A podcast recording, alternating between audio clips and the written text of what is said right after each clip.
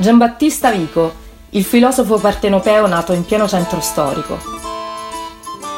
È nato nel 1668 quando Napoli era una delle più grandi città europee e viveva la fine del vicereame spagnolo e l'inizio del regno borbonico.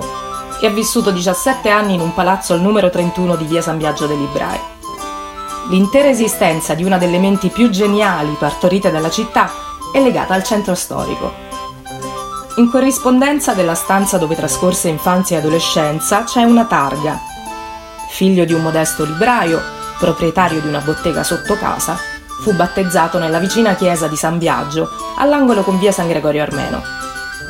Da sposato visse in Vico dei Giganti e alla sua morte fu sepolto nella chiesa dei Girolomini in via dei Tribunali. In questo ristretto spazio si svolse la vita di uno dei più grandi filosofi italiani mente brillante, ricordato universalmente per i suoi corsi e ricorsi storici. Si oppose alla concezione aristotelica che poneva Dio al centro del mondo. È l'uomo ad aver scritto la storia. In questo scenario, Dio è la provvidenza, che interviene per guidare l'uomo nella creazione. A lui oggi è intitolato un prestigioso liceo classico di Napoli, in via Salvator Rosa.